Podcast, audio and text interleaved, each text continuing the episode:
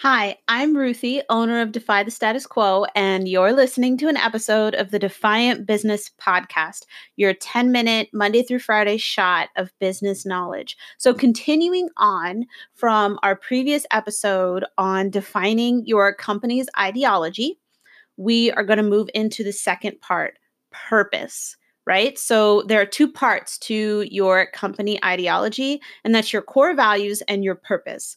And so many confuse purpose with goals or strategies, but a real purpose should be able to stand the test of time.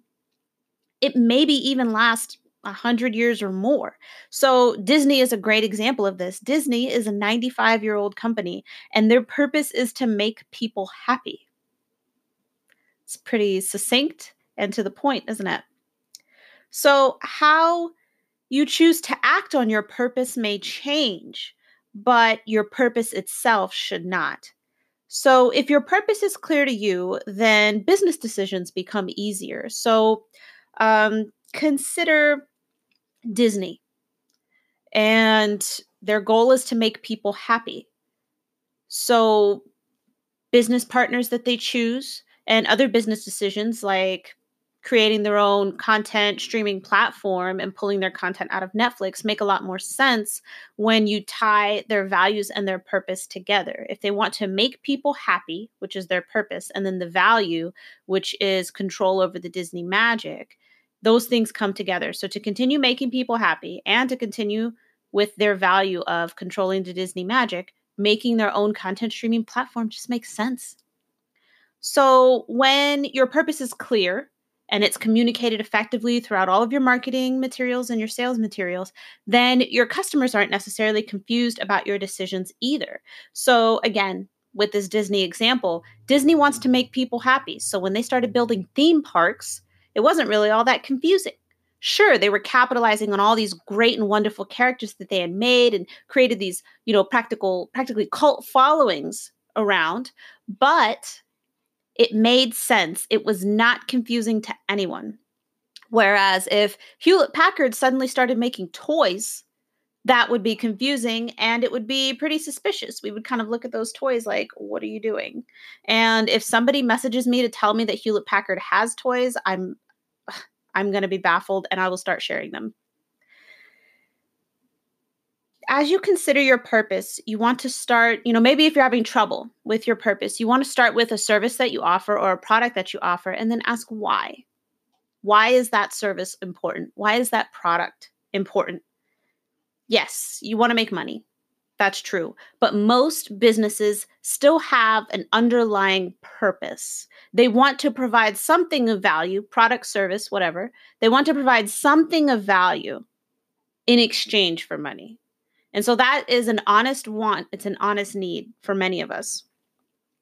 Another question you can ask yourself is, you know, how is your company drawing the best out of people? So that's kind of what the purpose revolves around. If you didn't need to work, what would motivate you to continue running and growing your business? What would continue to motivate you to work within the company that you're in right now if you're not the owner or a key decision maker? What would continue to motivate you? What would continue to push you forward? So that's another way to kind of look at the purpose.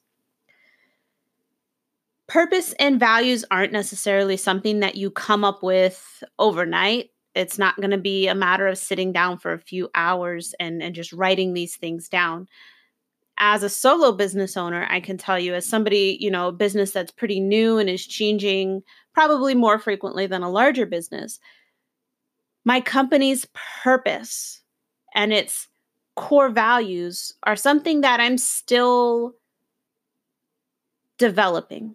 That's it. They're a work in progress and they're developing. With a company that's 50 years old, you one would hope that the purpose and values are still pretty clear but that's not to say that time doesn't necessarily sharpen them or put a point on them or add a couple of details or add a new definition to what a value or to a p- established value or purpose within that company. So as times change we have to look at how our purpose and our values how those things also adapt and how they come to mean something else or how they're perceived by our customers or clients and therefore take on new meanings.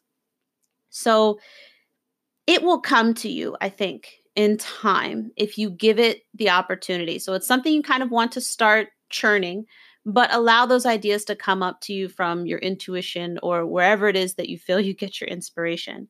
If you have a board or a an advisory board or or an actual executive board this is something that you're going to want to work on defining with them.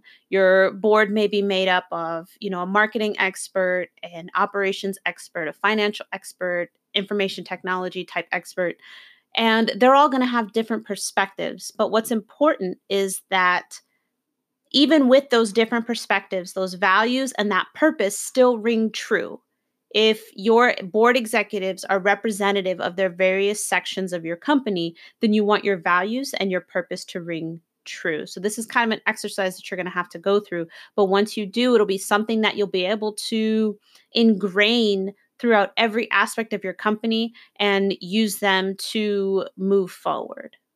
So, if your company mission statement, your company vision's all ironed out and it rings true in your heart, please leave me a comment or shoot me a message. I'd love to hear what it is, but more importantly, I'd love to hear how you came to that conclusion. Okay, so this has been an episode of the Defiant Business Podcast, and we just went over defining your company's purpose as part of its ideology. I look forward to exploring this ideology and branding series even further with you. See you next time kind of change um, or at least the way you learn to express your ideology changes. So that's kind of another fine uh, point of differentiation. It's not even so much that you'll change your ideology, but the words that you use to express your ideology may change. And the the change of words there could help your ideology resonate with your employees and and again kind of cause that ripple effect of it not being a differentiating factor but because it's something again it's that beacon that everybody can point to in your company and everybody can look at. Because it's that beacon your employees will just carry uh, or cause an amazing customer experience because their performance is so much better. All right. So that's us mostly wrapping up our, you know, series on your company ideology. So don't forget that's your values and your purpose wrapped together, which creates your basically your company's reason for existing.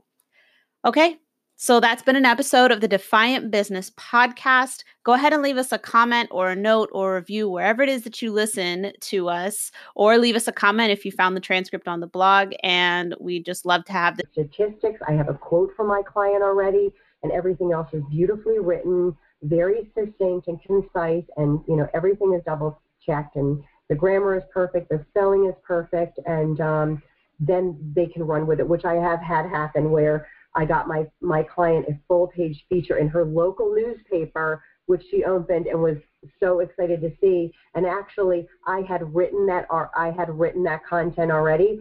So for me, that's fantastic because I already have approved it. She's already hour, whatever it is. Just make sure you structure it so it sets you up for success. And what this might mean for you is mapping out a few activities and doing them for a few days, seeing what fits, seeing what makes you feel good, seeing what doesn't. And if it doesn't work, then you can always swap out the activities that you're not pleased with and try out your new routine for a few days. It's all, you know, there's everybody has something different. There's always going to be a lot of variety and you're always going to have something to recommend. But an optimal morning routine puts you in the mi- right mind frame no matter what it is that you're doing. So, Thank you for listening this morning. And if you've got morning activities that you just can't do without and you didn't get a chance to respond to my question on LinkedIn or in the Girl Boss community, you can go ahead and leave me a message. I would love to hear what you've got to say. So, this has been an episode of the Defiant Business Podcast, and I'm your host, Ruthie, owner of Defy the Status Quo, and we will see you next time.